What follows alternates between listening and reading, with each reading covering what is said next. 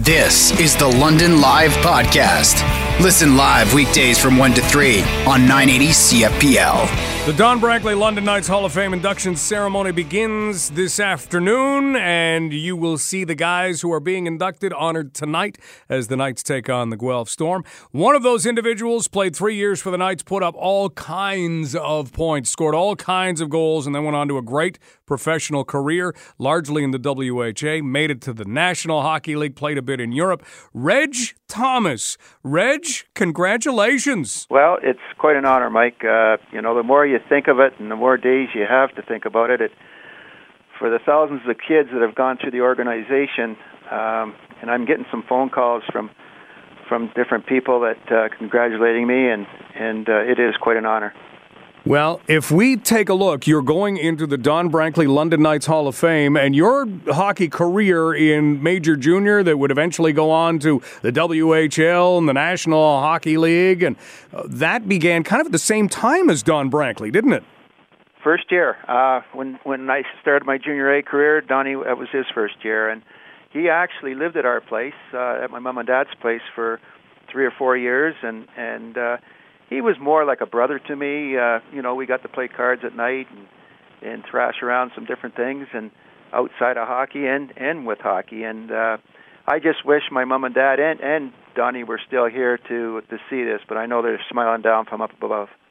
Well, you look at the years that you played in London, you were a guy who could put the puck into the net and put up points. Was hockey something that, I don't want to say came easy to you, but something that, that you just excelled at from the start?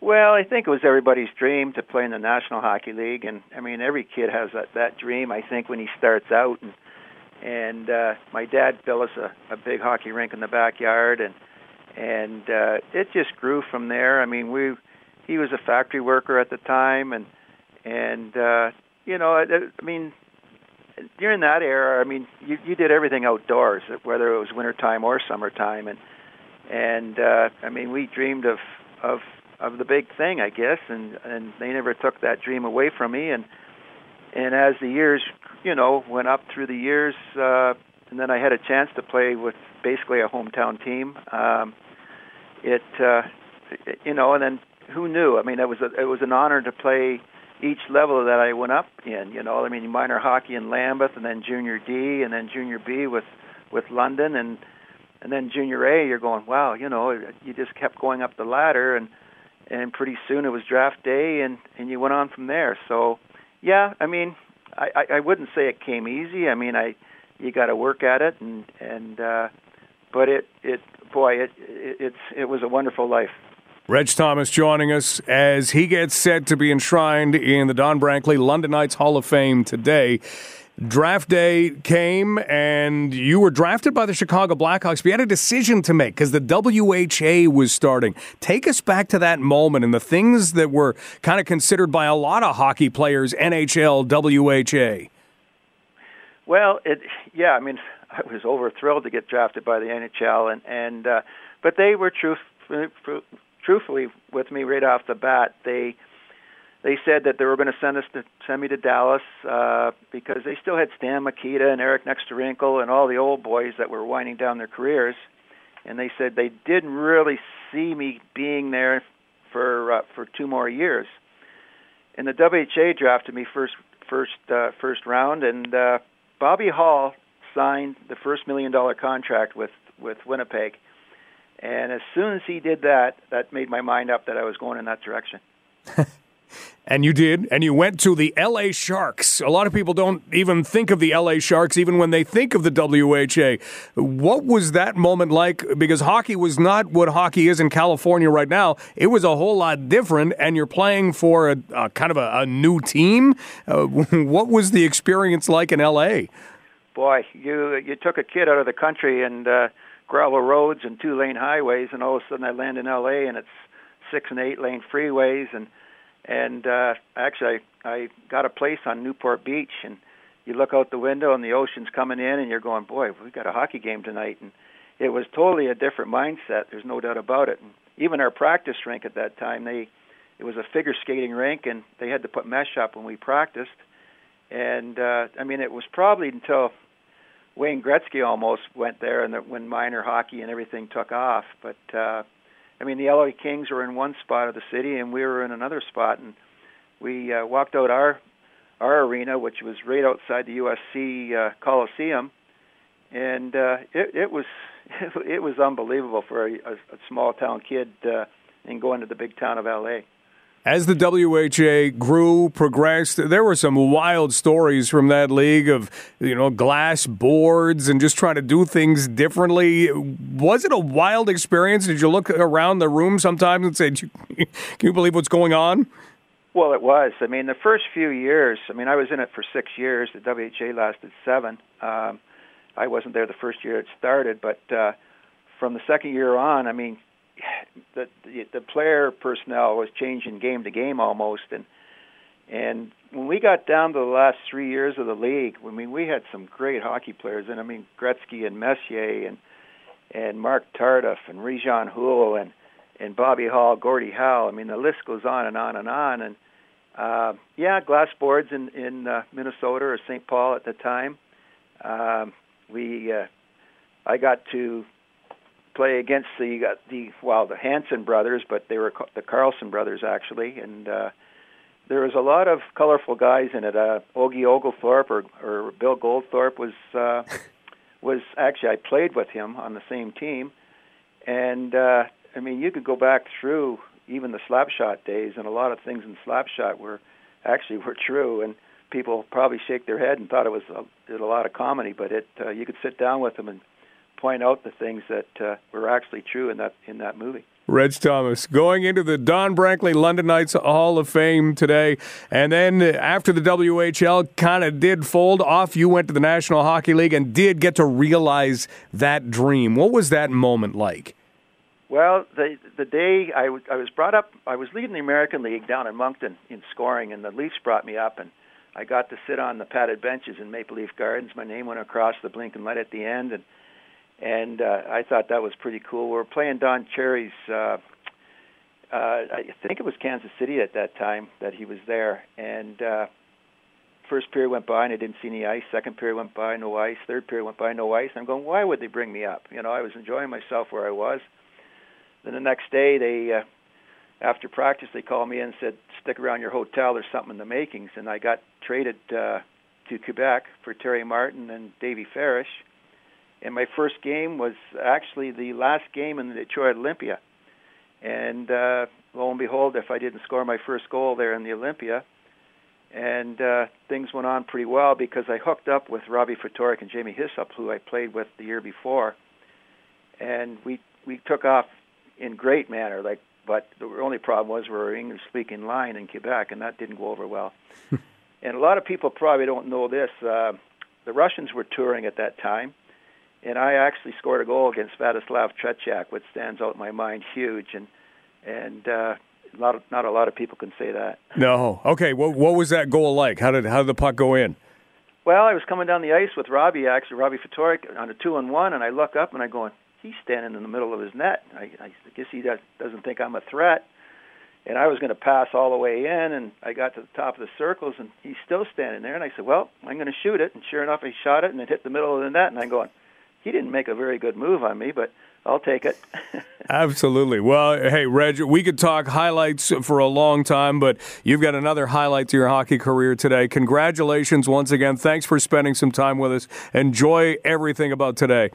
Oh, thanks, Mike. I mean, I, I appreciate everything, but uh, what the Hunters are bringing up and bringing back the old old class of guys. And, I mean, we all still feel part of it, that we, we're a stepping stone. So I appreciate that, and, and uh I, I'm really looking forward to tonight.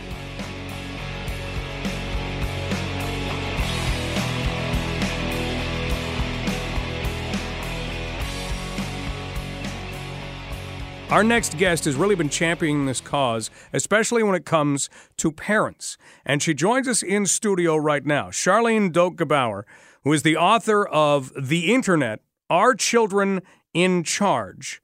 A theory of digital supervision. And that's what we're going to talk about right now, digital supervision. Because all the pictures that we've all put up online, you don't think too much about it. And then all of a sudden, wait a minute, where did that one come from? Where did this one go? And those are the things that we have to think about. And again, Charlene, you have been championing this cause. Welcome back to the studio. It's great to have you. Great to be here again. Thank you, Mike. Let's kind of look at where our world is sitting. I'm sure there's been a lot of stuff that has happened since the last time we've talked. Number one, you've got a book, The Internet, Are Children in Charge, which I love the question, even even in the name. And it kind of implies a lot of things because you take a look at how young people are when they get their first phone mm-hmm. and the lack of things that we probably teach them. And uh, we've got an interesting recipe going together. When we look at digital supervision, it's a great big topic, but is there a place that parents can kind of begin with in order to understand digital supervision? Uh, to read my book. It's um, the beginning is to realize there's a problem.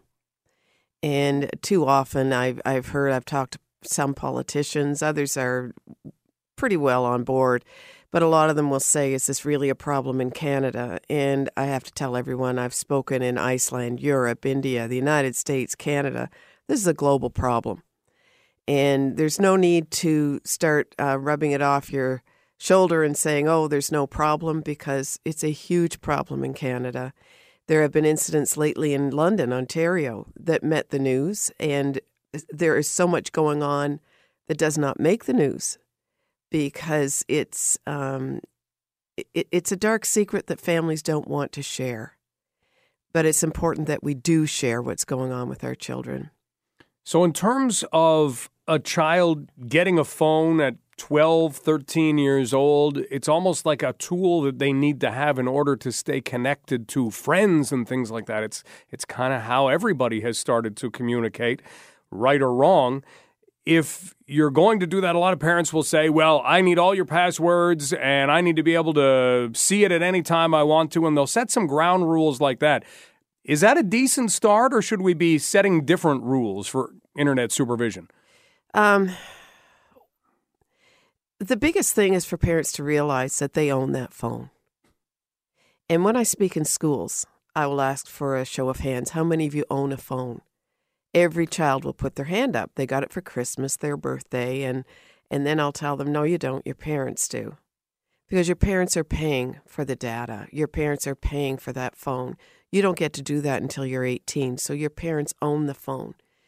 And it's important for parents to realize that having some sort of contract with their children when they give them a phone is a first step.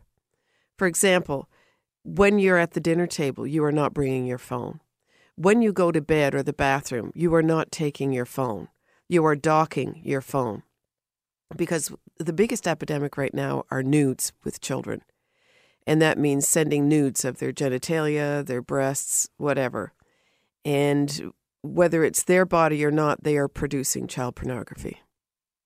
And as soon then, as that's on a phone, that's child pornography, as it is. Right? And then the parents own the phone. They own the child pornography. And I um, I know the city police have been recommending that uh, people have me speak or read my book, because they were at a recent summit that my charity had, the International Summit to End Internet Child Exploitation. And uh, they're realizing, uh, let's put it this way, Mike. Too many people are, are going out, they're talking to kids and so on and saying, you do this, you do that, you're eight years old, you make this decision. And I've developed digital supervision because these children are too young to take ownership for that type of decision. That's why to be on social media, you're supposed to be thirteen. And I've had parents tell me, look at this beautiful web page my six-year-old has designed. And I'm like, hello, your child is way too young to even be doing that. Get them outside doing things. Get them off these devices as much as you can. We're talking with Charlene Doak-Gebauer. Her book is The Internet, Are Children in Charge? A Theory of Digital Supervision. And because our devices are just, they're always around us, and we look at it and we know what tools we use this for, but we don't seem to understand what tools we might use it for, or other people might use all of these digital means for. So in terms of, of setting ground rules, you mentioned, don't take it to the bathroom. Don't take it to when you go to bed. Don't, you know, don't bring it to the dinner table, things like that. In terms of, of how you set where your child can go or what they use this for, how do you start a conversation like that? Well, it's important to have the knowledge as a parent. And most people don't. We're all busy. Uh, we're practicing our traditional methods of parenting. And the internet has not been in full force. It it started probably in the year two thousand when it was in schools and the internet. I know because I'm a teacher, or was. And uh, people need to realize within twenty years, the digital age has not crept up. It has bulldozed up. And we need to start practicing digital supervision with our traditional parenting skills. We need to catch up to the digital age. Let's make that choice. Let's choose to practice digital supervision. I even have had uh, politicians, one of whom may be using digital supervision as part of a campaign platform because they see it as so necessary in today's society. I, I can't emphasize enough that our children are the most independent generation of any generation in the history of the world. Is that a good thing? No, it isn't. Not on the, these devices. Um, parents are driving their kids to schools. They're, they're, they're taking them to sporting events and music lessons and protecting them, taking them into malls, because the internet has brought a lot of predation out of the woodwork, because these people are talking to each other and they think they're family. Like, we're we're good. Like, we're do, we're all doing this, so what's wrong with it? But parents don't realize it, they give the key to their router to their children without any type of boundaries. They just say, here's your iPad, here's your laptop for gaming, here's your your cell phone. And we need to supervise our children directly on those devices. We need to give them the guidance. Instead of saying, you, you talk to those people. I, I don't know about you, Mike, but when I was a kid, I lied to my parents. I don't mind admitting that on television or on radio. And everyone listening has lied to their parents. Sure. In fact, my dear sainted mother, I still lie to her sometimes just because, you know, you always want your parents proud. And as a parent, we need to start going on these devices, telling our children at random, I'm going to check your cell phone. And mums and dads and grandparents out there, grandparents are not benign to this problem, because grandchildren love to go to their grandparents' house because the internet's wide open. You know, they can do whatever they want there. And do you want to have a conversation with the police as a parent or a grandparent to say, your child has uh, nude of their genitalia on something and they sent it to friends? Now, the parents may own the phone, but they sent it to friends while they were at their grandparents' house. That's not a conversation you want to have. No. So I, I tell parents, you need to start looking at the cell phones. Look at the pictures. You will be amazed. I have had parents, kids that are six, seven years old, finding they've they've given an old cell phone of theirs to the child. And this was just last summer, I, the most recent one. Gave the cell phone to a child, the child has the key to the router so they can get on the internet. So this child was taking nudes, and the parents called and said, what do we do about this? And I said, you find out where he's sending the nudes. Yeah. Oh, no, he told us he's not sell- sending the nudes anywhere. And I'm like, the child did not take those nudes for nothing. They are sending them somewhere. If it's a friend down the street, do you want Billy's father or mother to say, there's a nude here that your son sent? The police will come to your door, confiscate everything, and say, who who took that picture? Mm-hmm. So the child, not wanting to be in trouble, might say, my daddy did. So then daddy's standing there, jaw dropped to the floor, wondering how that happened. It is not a conversation you want to have. Furthermore, if your child is doing that and they're circulating it in the school, in one hour, a school of a thousand, it takes less than an, less than an hour for one picture to circulate. We we need to start thinking about this and guiding our children. They are too young to take ownership for those decisions. We need to step up to the plate and say, These are the rules. I am watching. We need to, as part of digital supervision, we need a filter between the router and the computer. The filter will do so much, but when a child is on a gaming system, they're on a different server. The filter's not touching that. What about the cell phones? And um, I think you mentioned blocking. You can block a child just so far, but they get older, they can get around just about anything. They wind so, up knowing more than we do. That's why we need humanity supervising humanity again. Mm-hmm. Instead of depending on hardware and software, we as parents have to start doing this. We have to start guiding our children. Those powerful words you said, we own the phones. Yes. We we got to start taking advantage of we own the phones. And what's on them. And what's on them.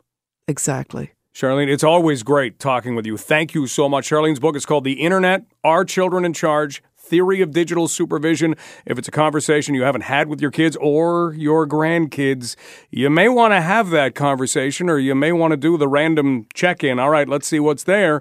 And uh, and at least have that conversation so that they know that it is there. Charlene, all the best. Thank you, and I'm leaving a copy of my book for you. People can purchase it on Amazon in Chapters, Kohl's. It's apparently being stocked in Amazon now. Love it. Love it. So they can get it within a day. You've done such a great job. It's It's been amazing watching this grow, and uh, thanks for being a champion of the cause. Thank you, Mike, for having me.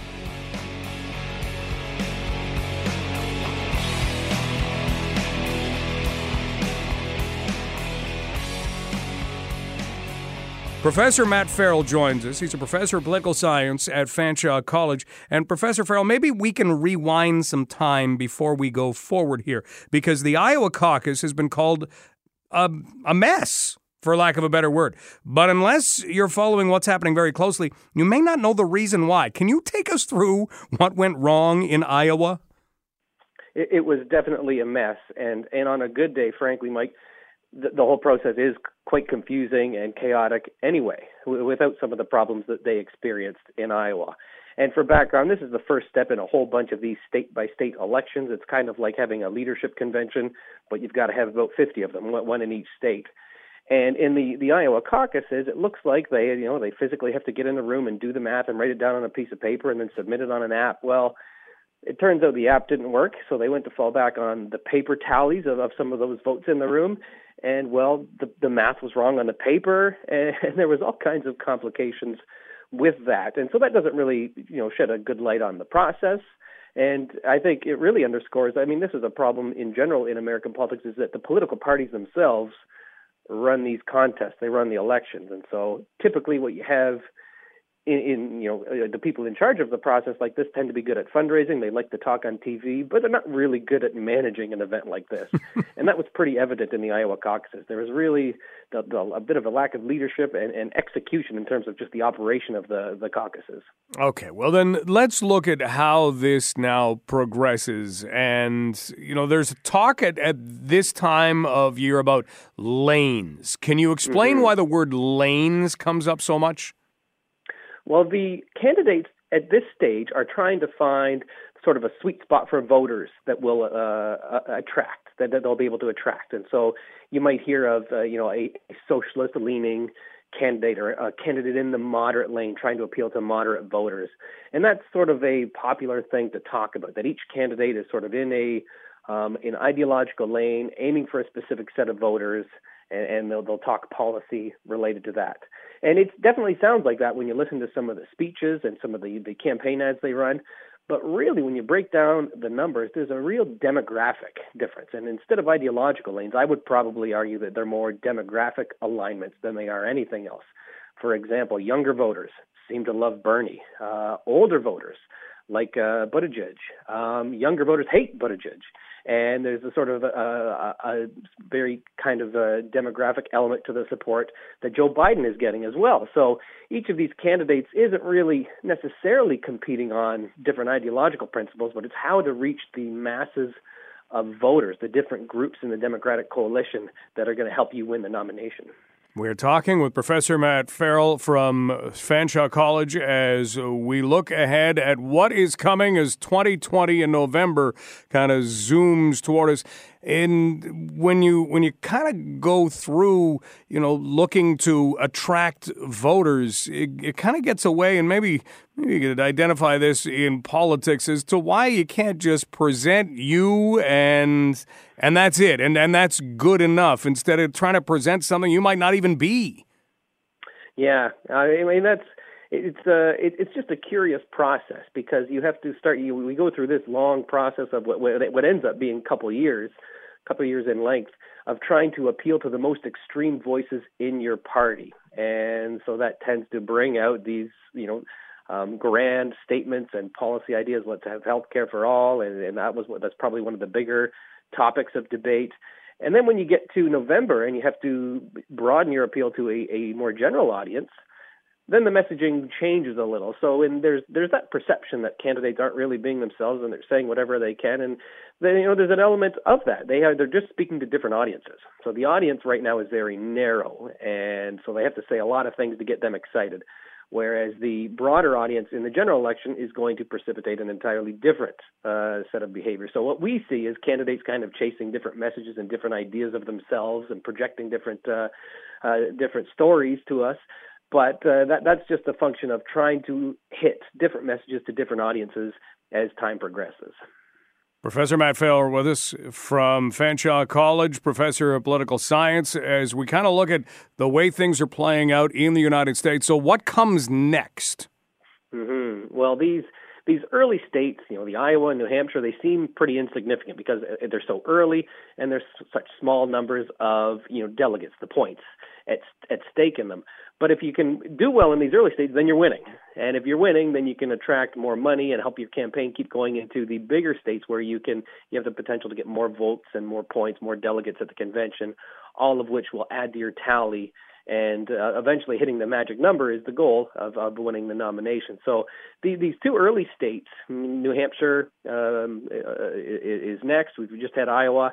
Really, that's really about getting traction, momentum, and, and feeding into the – The, the bigger contest. So when you get into states like Nevada and Florida and South Carolina, where there's a lot more at stake, then once we get closer to the spring and summer, we'll start to see a different picture emerge. So it's it's easy to shrug our shoulders and say, this is so early, this isn't going to matter come November. Well, this does matter for momentum and fundraising. The candidates need to do this. They need to attract endorsements. They need to sort of show that they're viable. This is all about kind of demonstrating your electability at this point in the process before it starts to get really serious come May or June. Now, I guess that's a lot of the one oh one of this. When we go looking, ultimately, you're going up against Donald Trump and his Republican side. Do you see the Democrats getting in their own way over this entire process? Could they have done this better? It really uh, looks like a mess on that front. If, you know, they, they should be, you know, the thinking is they should be focusing on, on beating their opponent, which is ultimately going to be Donald Trump, rather than beating each other up. But this is just the nature of the beast. This happens every uh, every time there's a, a primary w- without a um, a given nominee. It it is pretty combative. It is uh, pretty nasty. And so they do t- tend. It looks like they're in some levels kind of shooting themselves in the foot the way they're running attack ads against each other. Um, but when you look at the, uh, the the polling, if you take each individual candidate and line them up against Donald Trump and who's going to do better, it's uh, it's pretty close. And so the candidates are very attentive to that that messaging that they are. They do have one eye to that general election. They are thinking about how they are, their message is going to match up against Donald Trump in a general election. So it's something that's very much on their mind. But, yeah, you, you can't get away from that impression that maybe they – they need to do something to hurry this process up, because ultimately they're going to leave their own nominee pretty battered and uh, and damaged going into the general, which is something that uh, you, they don't really want to start from that uh, that position. Professor Farrell, one final thing, and that is a sitting president like Donald Trump, even if you've been through impeachment proceedings, mm-hmm. still is very difficult to unseat. Is this a case in twenty twenty, do you think, that it's going to be tough to beat Donald Trump no matter what? It is, and the the economy right now is doing okay, and so that's uh, that's always good for the sitting president. When when it comes time to run for re-election, you, you want to see positive uh, a positive economic picture on, on different fronts. And, and right now he's got that going for him. And so I think the the uh, the thing that makes Donald Trump different is that despite the good economy, his, his popularity is still pretty low. Um, so, you know, you would think if it was a different candidate, their popularity might be up in the sixties or something. Um, I still think he will be uh, a formidable force for re-election, just given the nature of the Electoral College and where a lot of his support is in the Rust Belt areas. And uh, I think it will be hard for the Democrats to win. Um, one thing when we look at um, kind of projecting how that's going to go is voter registrations. Who is registered to vote for this election compared to the last one? And there's a lot of parts of the country where we're seeing a lot more Democrats register than there were in twenty sixteen. So that's a sign that, you know, the Democrats could have a good showing. But also there's a sign that Republican registration is increasing as well. So perhaps there's a lot of votes last time that Donald Trump didn't get that he might be able to attract those voters this time. So I think it's going to be close. Both sides will be energized. And again, just because of the geographic breakdown of the Electoral College and the way different states are are, are important, I think it's going to make it um, a fascinating race to watch and a really close one. Well, the system is far from perfect. People recognize that, but it is the system, and it sure makes it fascinating. Professor Farrell, thank you so much.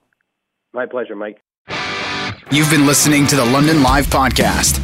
Catch the show live on weekdays from one to three.